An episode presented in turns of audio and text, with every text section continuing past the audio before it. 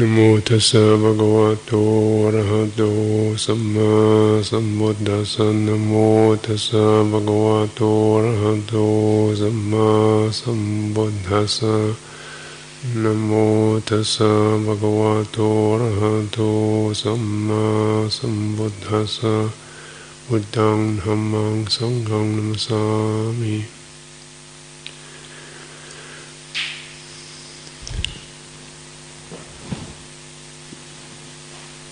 So,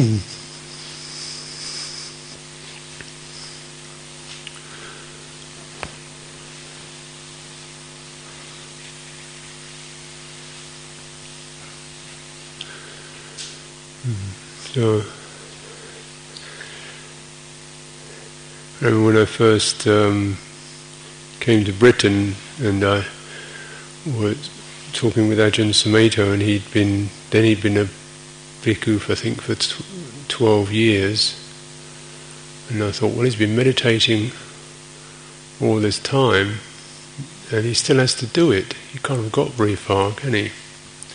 surely you should just kind of do a few months of it, then you've learned it, and that, that's the end of it. And why do you have to keep doing it? Myself, I thought uh, probably a few months would be enough to get it all sorted out, and then go on to chapter two, or the next bit. Um, but uh, with practice, you begin to really understand why it, it, it's a it's a dynamic process. Dhamma, living living Dhamma, is a dynamic process. So you're always meeting the moment, the new moment, or it never really finishes.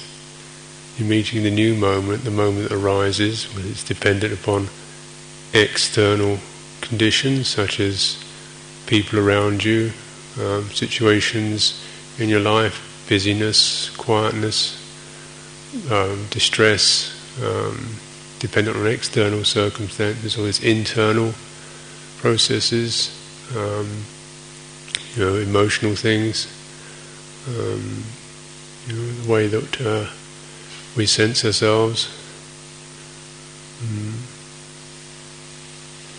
Always meeting that. So it's uh, as this, this as this uh, things arising, as they arise, they can either crystallize into self and the world, where there's always some kind of precarious balance of how I get on and what I have to hold on to and what will be the future for me and what will other people think and things like that. As things arise, they either crystallize in that way where we feel slightly tense, anxious, uh, fixed or hardened in some way, or as they arise, they can be released.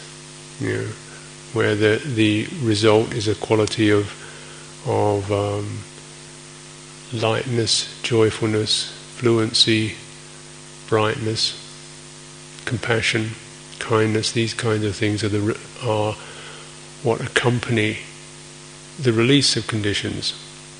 When, thing, when conditions arise and they're not held, the release of them is, is happy, blissful, is, gives us clarity, gives us, you know, so that, that's the result.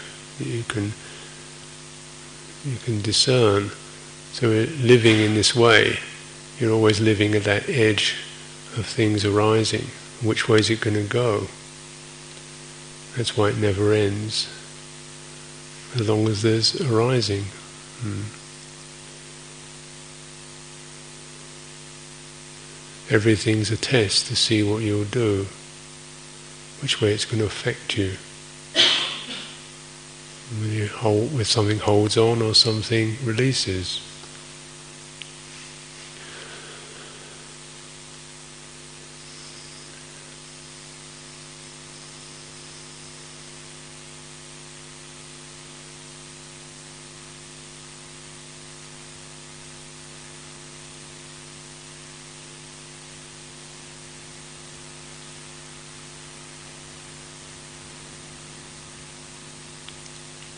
And you can find all kinds of patterns that you can recognize and ways of remembering when we hold on, when the holding on occurs, associated with fear, uh, anxiety. What will happen if? Will I be overwhelmed? Will I be hurt? Will I be abused? Know, it's gain, loss, praise, blame, happiness, unhappiness, uh, renown, and ignominy. These are called the worldly winds, and these are things, uh, these winds arising, these kind of senses make the whole thing uh, more tricky and precarious. Which way is it going to go? This is called the world. Will I be able to tighten up and crystallize into something that's pleasant, fortunate? Or will I end up stuck with something that's difficult, painful, humiliating? Mm. I defend myself if I can skip that one, if I can duck out of that one, if I can do a deal here, if I can, you know, these are the kinds of twitch, twitches that happen in the heart. Um, keep us busy, don't they? And the end, re- end result of this uh, not quite managing that edge is a, is a slightly restless dis-ease, dukkha, where you don't feel really settled and calm and comfortable in your space. You feel there's something you've got to hold on to, something you've got to prepare, an escape route you've got to have planned, um, strategies, some way of getting out, some way of getting your little happy bit somewhere, you know. And our lives are often uh, strategized around these kinds of experiences. You've got little safe places and little pleasure places and little tokens of, of, of uh, esteem kind of at, within arm's reach for when the when the stuff hits. You quick get one of those go and see so and so switch on that you know. These are the kind of things that, that happen in subtle ways and not so subtle ways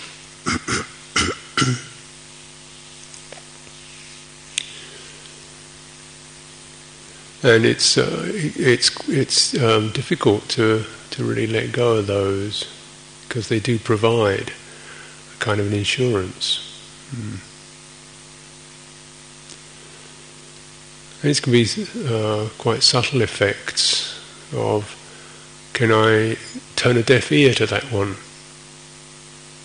Mm. Yeah, that gets me off it. Just going to not not hear that bit. So some of the uncomfortable things that come up, we can cock a deafen at, as they say, turn a blind eye to, or it's somebody else's problem. That, that, that can also take us away. So there's a, a kind of selective numbness, selective deafness.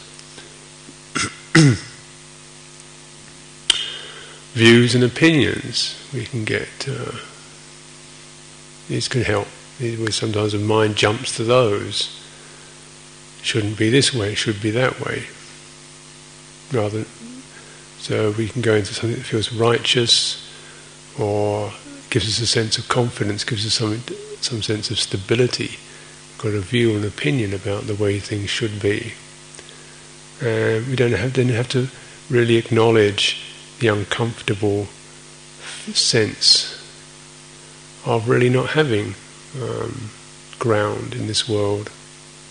It is a risky place. It is a, uh, a teetering kind of place, and every the instinctive nature wants to jump and hold the secure place, the safe place, the place where I won't be got at or bothered or dragged out or revealed. Mm hurt in some way. So, in fact, this is so instinctive. It's not a voluntary or a personal matter. It's not that bad people do it and good people don't do it. It's it's it's it's in there, you know. It's, it's genetic. It's hormonal. It's a nervous system does that.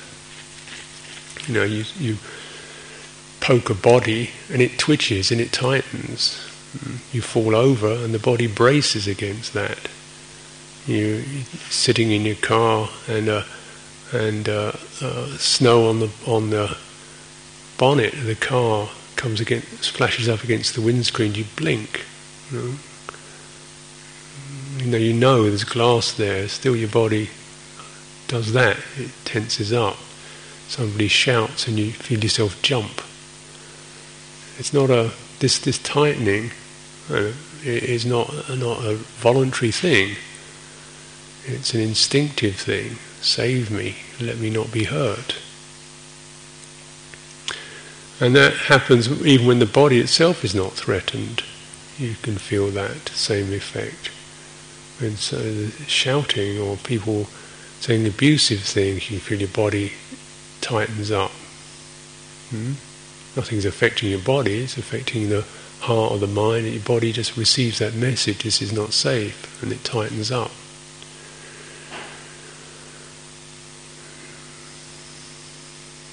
And it can be this, this, this so when you, you, begin to contemplate this effect, just as, as an effect, not as a personal statement. and how we can what do we need? What's needed for that to to come out of this? Is it this state? And to recognize it is not just unpleasant. Sometimes it's actually quite pleasant. You know, when you get locked into something that's got some boost in it, uh, it's pleasant at the time being. But we're trapped. We're not agile. We're not loose. We're not free. There's no space. We're on track with something. We're actually out of control. We're actually hooked onto something that's carrying. And this is even the case when we've we've locked into something that's happy and buoyant and pleasant. You know, when you lock into it, you don't want to, one doesn't want to let go of it. Wants to be in that and cruise on that. Mm. And then, of course, if it's this this if that cruise is terminated, we feel disappointed and irritated.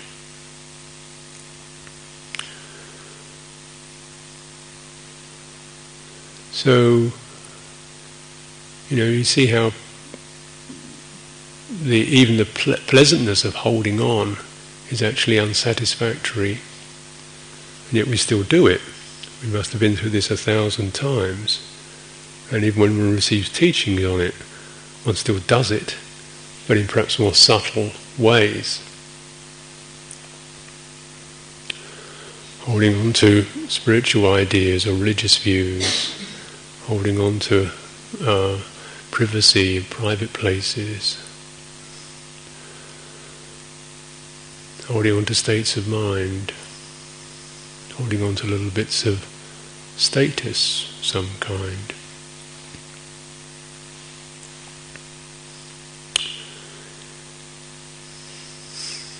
So letting letting go is actually very uh, a very demanding practice.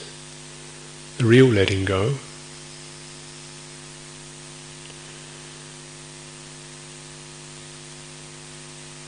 Because it uh, has to go against those instincts. Perhaps first of all we learn to let go of the idea that we don't have those instincts. We stop uh, pretending we stop deceiving ourselves. That's great. Even that much is really great. That's a bit of letting go. So then you're prepared to to attend to the anxiety or the panic or the holding on or the shutting down. What is this? What's happening? Hmm? And you see that actually Letting go requires holding. Not exactly holding on, but holding or being held.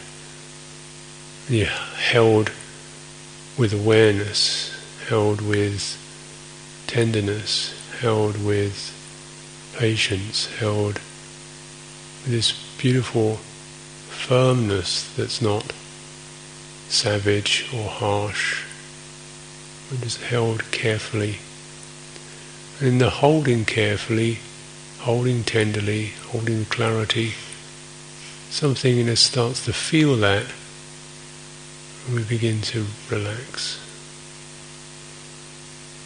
Coming out of, of panic, just like as if somebody's just putting their hand on your shoulder when you're in some kind of panicking state, and you can just feel that steady presence in you, not judging, not being judged, not being told to snap out of it, but you've got something to navigate towards, some sense can navigate towards that steadiness, that gentleness in you. You come out of the trap, out of the trance. It's almost something, you know, this is occurring through your nerve endings, not just as an idea. Letting go requires holding.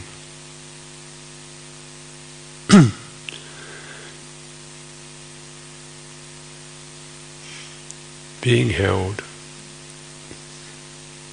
is why we take refuge.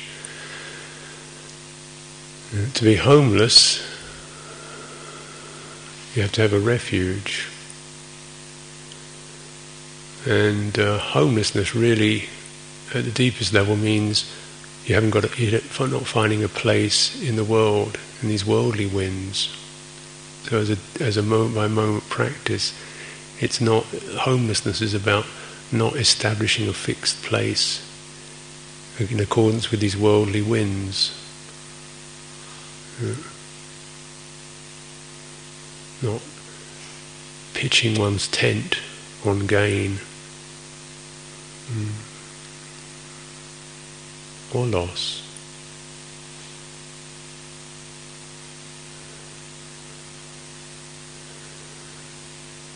that is why the you know, basic Buddhist practice is about refuge and more than an act of faith, a real increasing ability to get a sense of that where we feel held without being shut down, where you feel comfortable, when you feel allowed, where your madness is allowed to be.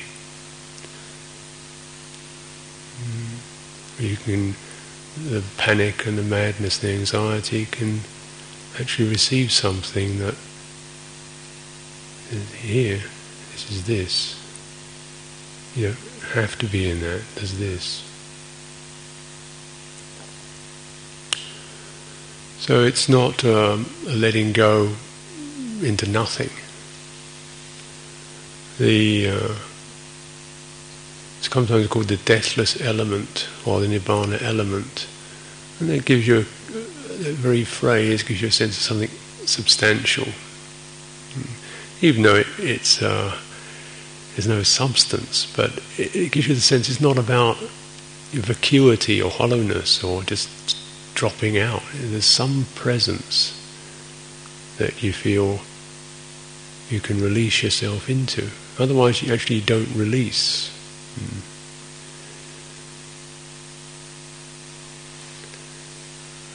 What we do when we don't have that refuge is we bounce. We bounce and deflect and ricochet. So we, we either something difficult happens and we our mind jumps the other way, or it blocks it, or it pretends it hasn't happening, goes somewhere else, shuts down, or hardens up, bounce, throws it back, defensive behavior we can get quite aggressive. Yeah.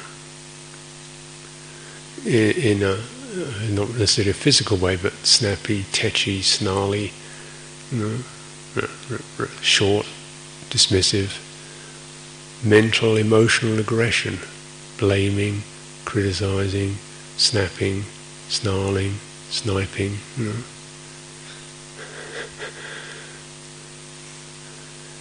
And so there's, you feel some bristling physically, the heat coming up in the body. Mm-hmm.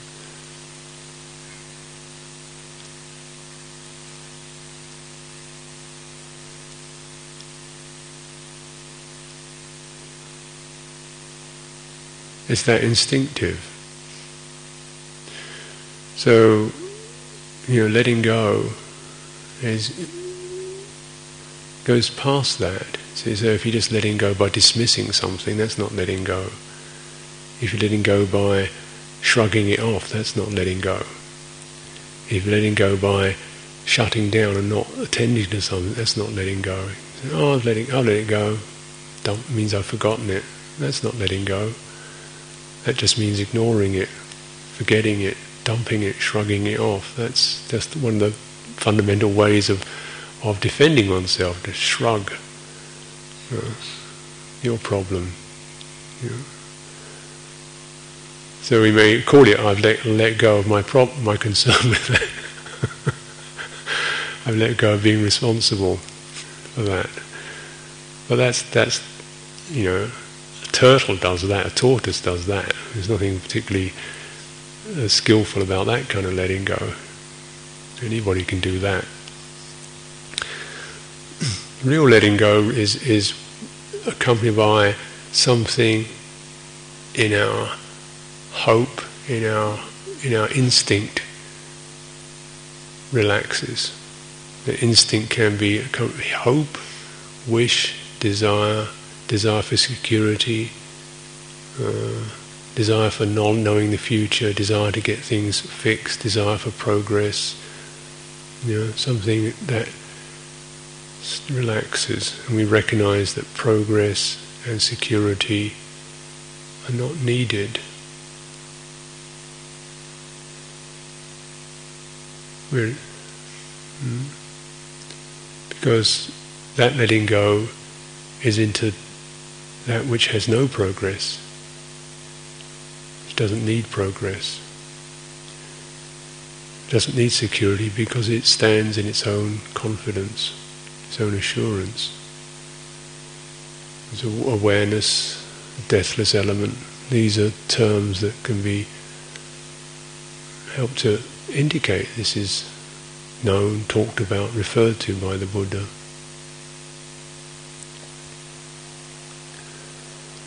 You know it for yourself. Letting go, that kind of letting go is accompanied by risk, by a feeling of edge, going, can it, is it possible? Oh well, you know, giving up, relinquishment, and then the relief and the release relief and release from ourself.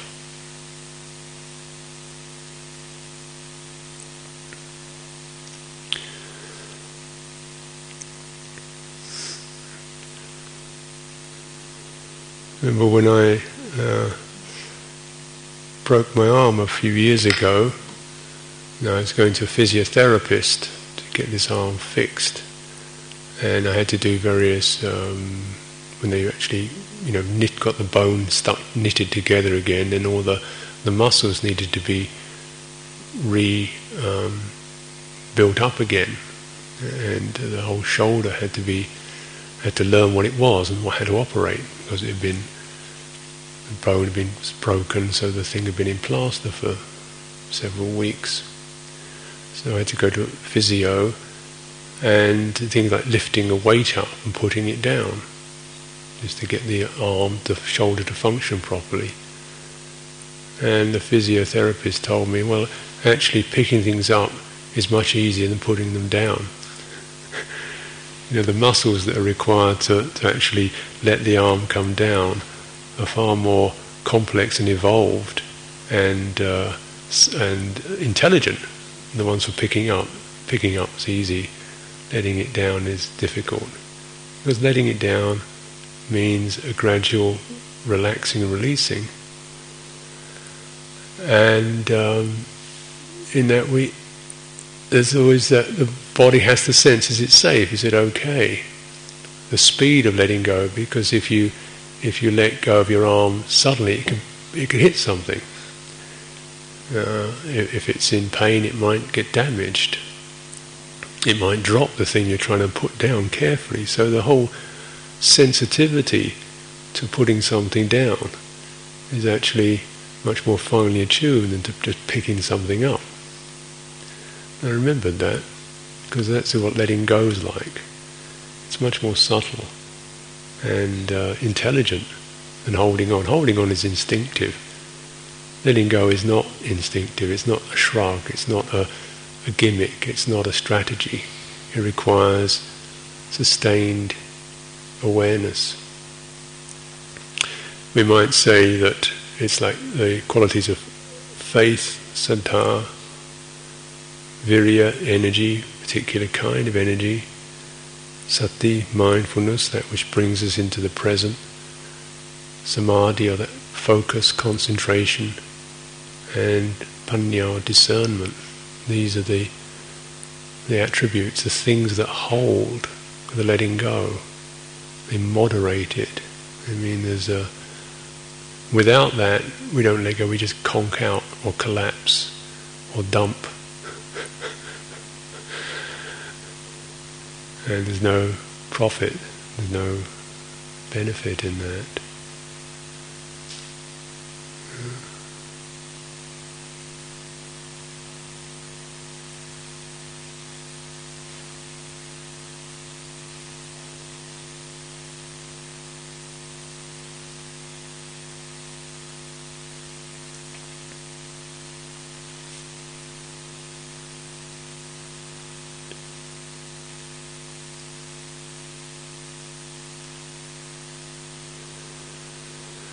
When you cultivate a letting go in meditation, as you all know, it requires a, a lot. Meditation is about being very present in your body, aware of your body, having the body balanced. So the body is held uh, in a poised way, but it's held in a, quite a, a careful way, so there's not a tremendous amount of muscular effort required, just finding the balance where the body will sit. And then the very processes of the body support it, like the breathing. Actually, the full breathing regulates the bodily posture. You know, breathing in tones you up and lifts, breathing out relaxes, and that that continuing steady presence acts as a core presence around which the body's energies begin to revitalize and form a, a, a subtle shape. So you begin to sense the subtle, subtle form of the body, the energetic form of the body, and then you, your awareness tunes to that, so that uh, the physical form acts as a place where this subtle form arises and as your awareness attunes to that, the physiological effects and the effects of attention begin to blend. And you get this sense of the mind, body, you know, blending together into something that has a certain um, holding power. And it holds um, essentially it, it has a comforting, steadying effect. So it very much holds and comforts and stabilizes the, the heart or the chitta, where the emotional and reactive and reflexive energies occur. Our jump, our twitch, our collapse, our, our jangle is in the chitta, the heart the thinking mind, you know, cooks up the the topics and the reasons about that, but the actual business of that is in the heart. And you can't um, you can't let go of the emotions through thought. You can't let go of that. You can't relax the, the emotional stuff, the jangle, the busyness, the tension, the stress, the agitation, just by thought. So it's very frustrating when you recognize as an idea that you should be calm and don't worry about that now and just release that and let go of that. And it, it doesn't happen. You know?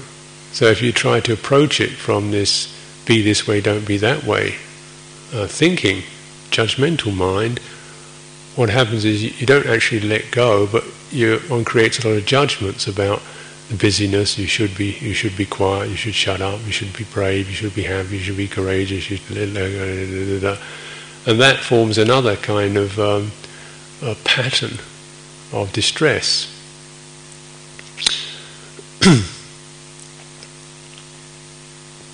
it's heartless, isn't it? it? Doesn't there's no refuge in that. Telling you where you should be is no refuge.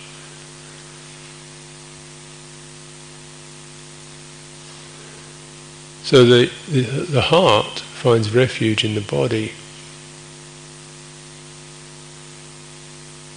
Not this just the physical form, but this subtle body where you feel the nerves release and relax, where you feel a sense of steadiness and comfort. But in meditation, being held by that is a place where the heart comes out of its panic a lot of the panic is, is just the basic sense that the heart has of being abandoned. You know, you're out here, help. There's stuff happening, help. It's like a frightened chicken running around. You know? And just rushing after it with a hatchet, threatening to cut its head off to make it go quiet, doesn't calm the little beast down. just squawks and rushes and maybe hides somewhere. The hidden heart is a terrible thing to live with. Your heart that's gone numb, hidden, frightened to come out. Who wants to live with that? Yet that can be the that can be the choice.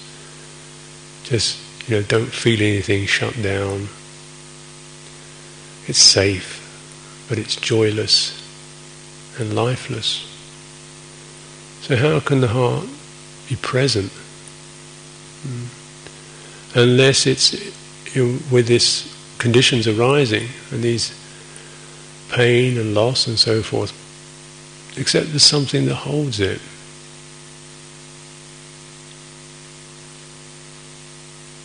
And we say we can say hold it with awareness, but awareness that has been enriched through the process of meditation to have a of a strong tone, a strong, comfortable tone. This is what the body grants it.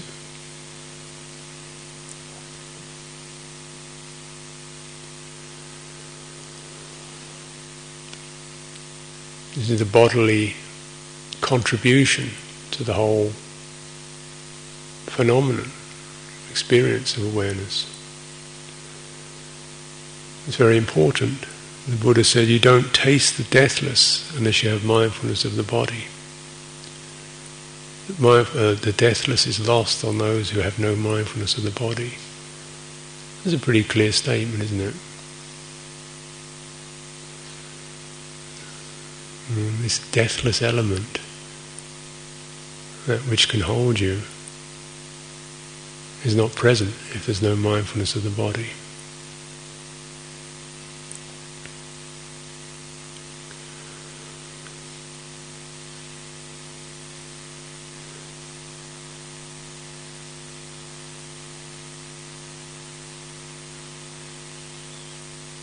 So sometimes I liken this uh, hold to being the way one would hold a, a bird in both hands, cupped hands.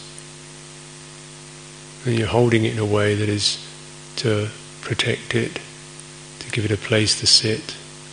You don't want anything out of it. And you hold the whole thing. You know, you just hold a bird by one leg. That doesn't make it feel very comfortable. You just hold it by the beak or the neck. You have to hold the whole thing.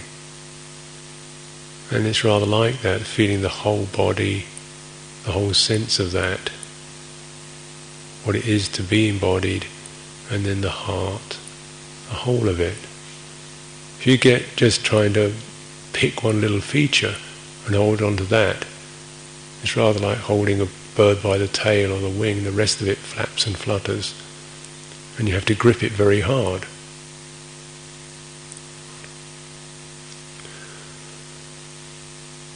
You hold the whole thing, and it's a certain distance is required, a certain spaciousness is required to get that sense of the whole thing. It's not a picking away at particular you know, features, but just you know what it feels like. To, so you get the sense what it feels like to feel busy, what it feels like to feel scrambled, mm what it feels like to feel you know resentment, or what it feels like to feel um, you know, bubbling or whatever it is. You just get the, the whole sense of that because it, and just to feel it. It's not to make a judgment out of it because the holding is that. It's not judgmental. There's no need to add anything more to it. That's that's the simplicity of it. That's the simplicity of the mindfulness process. It's just one is aware. This is the heart affected by fear or joy.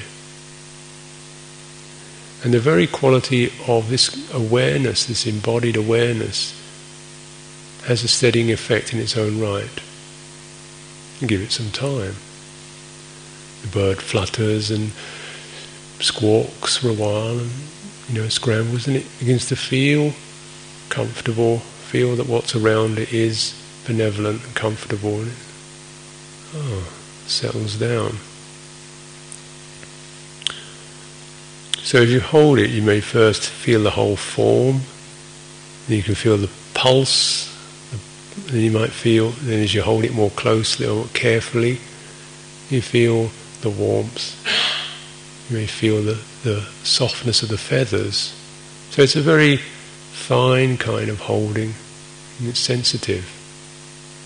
It's like this.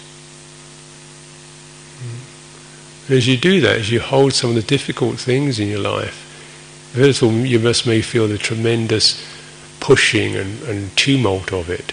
And this is like the, the, the, the movements of the bird. And as you hold, as you hold that carefully, it begins to calm down, and you feel, oh, there's something else here. There's the life in it, the heartbeat, and the softness of it.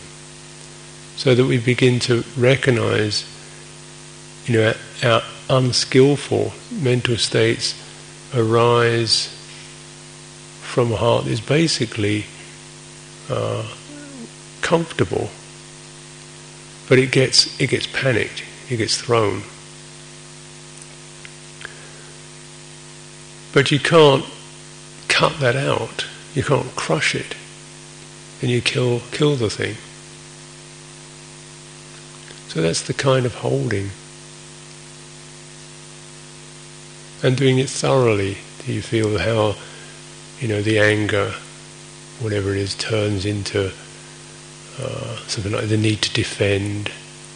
As you hold that more carefully, you feel how the need to defend comes from a place of fear of being overwhelmed, fear of or being rejected or overlooked. You keep holding that, and you feel the sense of underneath the fear, the grief. And sadness.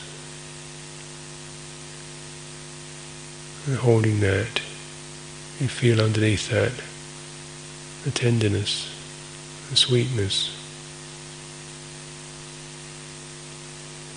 So you kind of you can feel in through these patterns how our, our rage comes out of tenderness that's lost. There's a huge amount of that in our lives. Loss of loss of heart contact.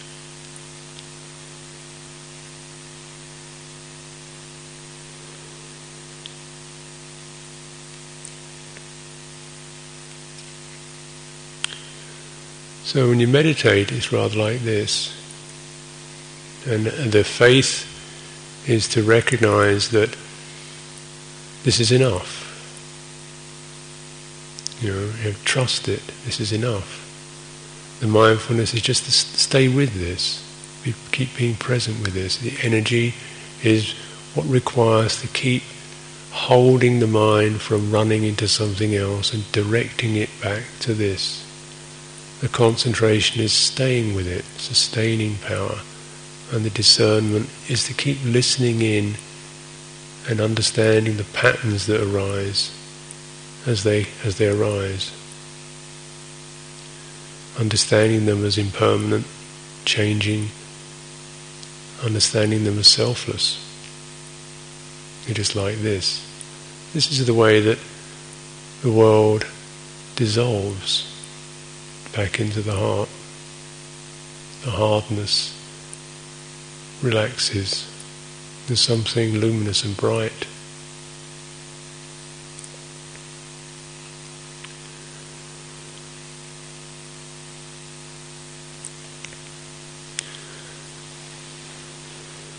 When you begin to understand that being held doesn't mean being throttled, being held doesn't mean being trapped, being held doesn't mean being judged, being held doesn't mean losing freedom. But if you're held with awareness, it means the possibility to come out to be released, to let go. Then it, it really supports the way the one's understands li- daily life. How we can be held by um, conventions, by precepts, by responsibilities, by relationships, without holding on to them or being trapped in them. And this is in our in our lives, our daily lives. This is a a further skill and a skill that that complements and uh, deepens meditation.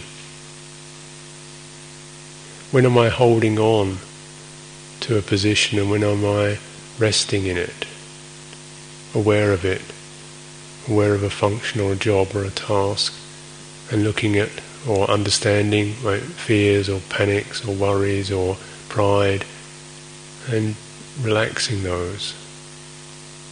This is just the thing we do. This is just the thing we do. Mm. This is for the welfare of others. This is just something for the provide the four requisites. This is just something to tidy the place up. It's not. It's nothing more than that. You know. So getting a sense of the the appropriateness of one's conventional life, how it fits, is very helpful because then that becomes a refuge. Hmm. If you don't focus on conventional life, it tugs you back into the world through the worldly winds again. By dismissing it, rejecting it, or seeking something in it. Actually, it's just like this. On one level, we live in the world. We live with places to, we need shelter, we need requisites, we need food, we need clothes. Just on that level alone, we need medicines.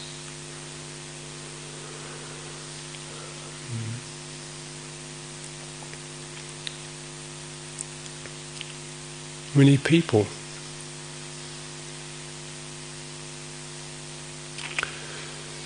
We need people, you know, at least you know, you're born, you need, you need a person, the little helpless, sprawling tyke. You need something to get you into shape. As you grow up, you need people to understand how things are done, what's appropriate, who am I. As you get older, you need people to help you out. As you get very old, you need people. As you die, you need people. you know, who looks after you when you're falling apart? people. it's important to get that, that sense of it right. Doesn't mean, uh, you know, grasping at, but a sense of uh, the blessedness of other human beings. How we can sense them in that way.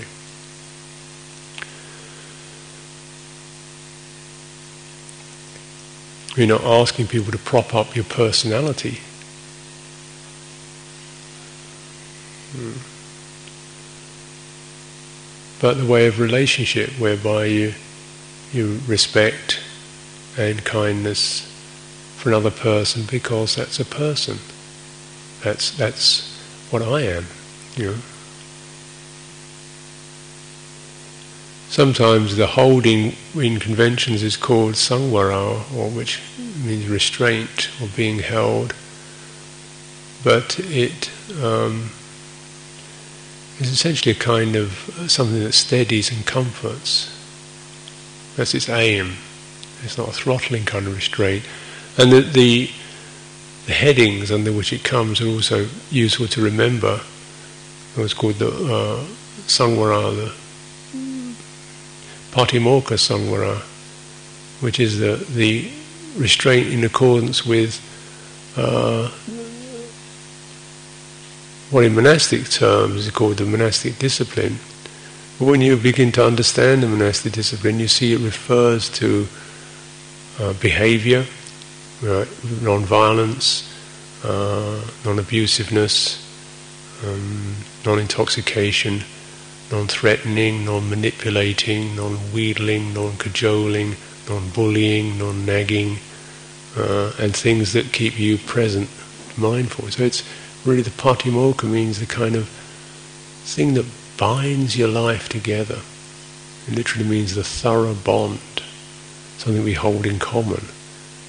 As that those those uh, virtues, those attitudes that um, do not support aggression, bullying, manipulation, wheedling, manipulating, um, anything of this nature and they help us to live with a certain sense of, of dignity and respect. Being held within that. Being held within that. When I'm held within that, I feel upright. I feel I'm here. And from that place, I start to see other people in that way, with respect. In conventional terms, it's the, it's the patimokkha is the thing that connects, makes it comfortable for the samanas and the lay people. It, it provides their sense of relationship. It provides a relationship between the male and the female monastics, between the junior and the senior. So there's a sense of things that give rise to uh, non-aggression, non-manipulation, non-abuse kindness, the possibility to be able to act in trusting ways. Be held by that rather than if we're not held by that, we tend to be held by power, status, uh, vanity, flattery, appearance, things of that nature. Who's who's best, who's quickest, who's sharpest, who's strongest, who's prettiest, who's wittiest, who's funniest. Mm-hmm and to, you know, to, to take leave of that, which is quite a common, in, quite a strong instinct in our socialization. And so I see this as actually having greater uh, meaning than purely some kind of some order, you know, some monastic order, because monastic order isn't really what it's about. This is about training, training oneself, picking up conventions and modes of behavior to train oneself, not to form some clique or little club, you know, that's better than anybody else. And what's the point of, of that kind of thing? It creates, gives you a, makes you snooty or superior or inferior, depending where you see it, or guilty or whatever. That's, who wants that? But as a way of laying aside some of these social instincts that may have such power and feeling this is what we're supposed to be doing, isn't it? Well, this is the way we behave, isn't it? So I remember a, a, a, businessman who came to see me, and he he said he he determined years ago that he would only do business honestly. He would never um, do deals, never do anything shady in his dealings, and he'd always people tell people straight how much something cost, and that was how much it cost, and there wasn't any, it didn't cost less than that or more than that, and there was no kind of um, uh, shady uh, corner cutting in it. And first of all, he lost quite a bit of business because other people were always able to do sharper, quicker deals than him, even though eventually the, the you know somebody had to pay the price of that. But then gradually he, he got more and more business back because people knew this was someone they could be straight with, who'd tell, tell them where something was. And so, and part, you know, he'd kept his own practice, his own sense of worth and value present. He'd also found his, his customers and clients were more like friends than someone you could get something out of. Or, hmm. But the fact that you had to determine it gives you an idea just how how how deep the kind of social game is that that that you normally you know bluff and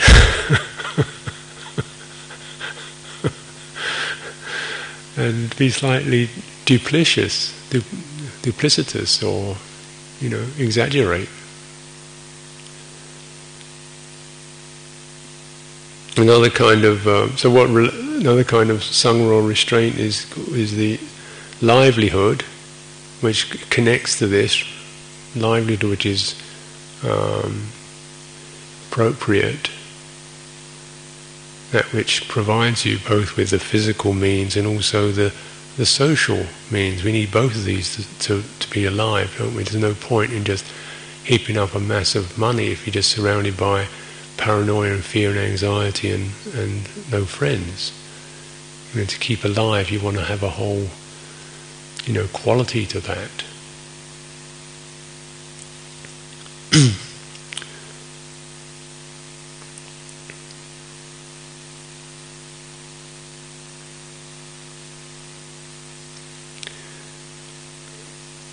like um, restraint according to requisites, what, what you actually need. Mm. Recognizing there are physical needs, mm, things we need, and just using that as something that you, you're clear and focused on. So this can be enormously helpful in coming out of the, the worldly winds, which are always wanting you to get something new or more or different or whatever. And um, restraint in terms of the faculties, the sense faculties, the eye, the ear, the nose, the tongue, the thinking mind, how much we talk, what we talk about, uh, what we see, what we read, what we look at, whether we watch television or not, what we watch. We got just recognizing you can make this something that is clear and holds you or you get caught by. Can you use that just as something that holds you in a place of dignity, steadiness, satisfaction, rather than being pulled out? And you can practice that with even just visual consciousness, you know, having the eyes open and seeing uh, what one wants to look at or see. The eye races around, just being able to maintain openness of the senses without grasping anything in particular or shunning anything in particular. Openness of the mind without grasping anything in particular or shunning anything. So you can meditate like that. It takes you back into the whole process of meditation, the process of awareness. So these are ways that do remind us that you know letting letting go requires holding, and holding is both on the conventional level, one's life, and the more intimate level, one's heart.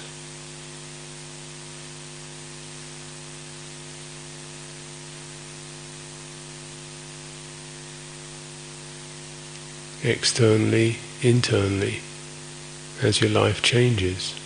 So it's a continuing process, holding this. finding the balance where it becomes comfortable, settled.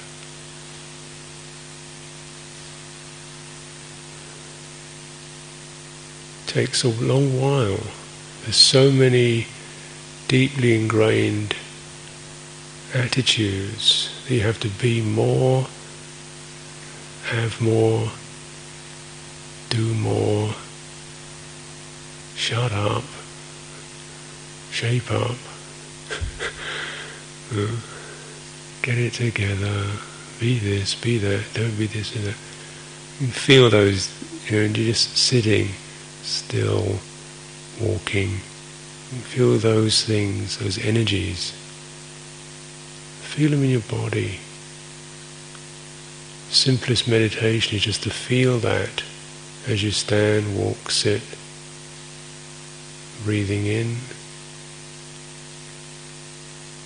breathing out.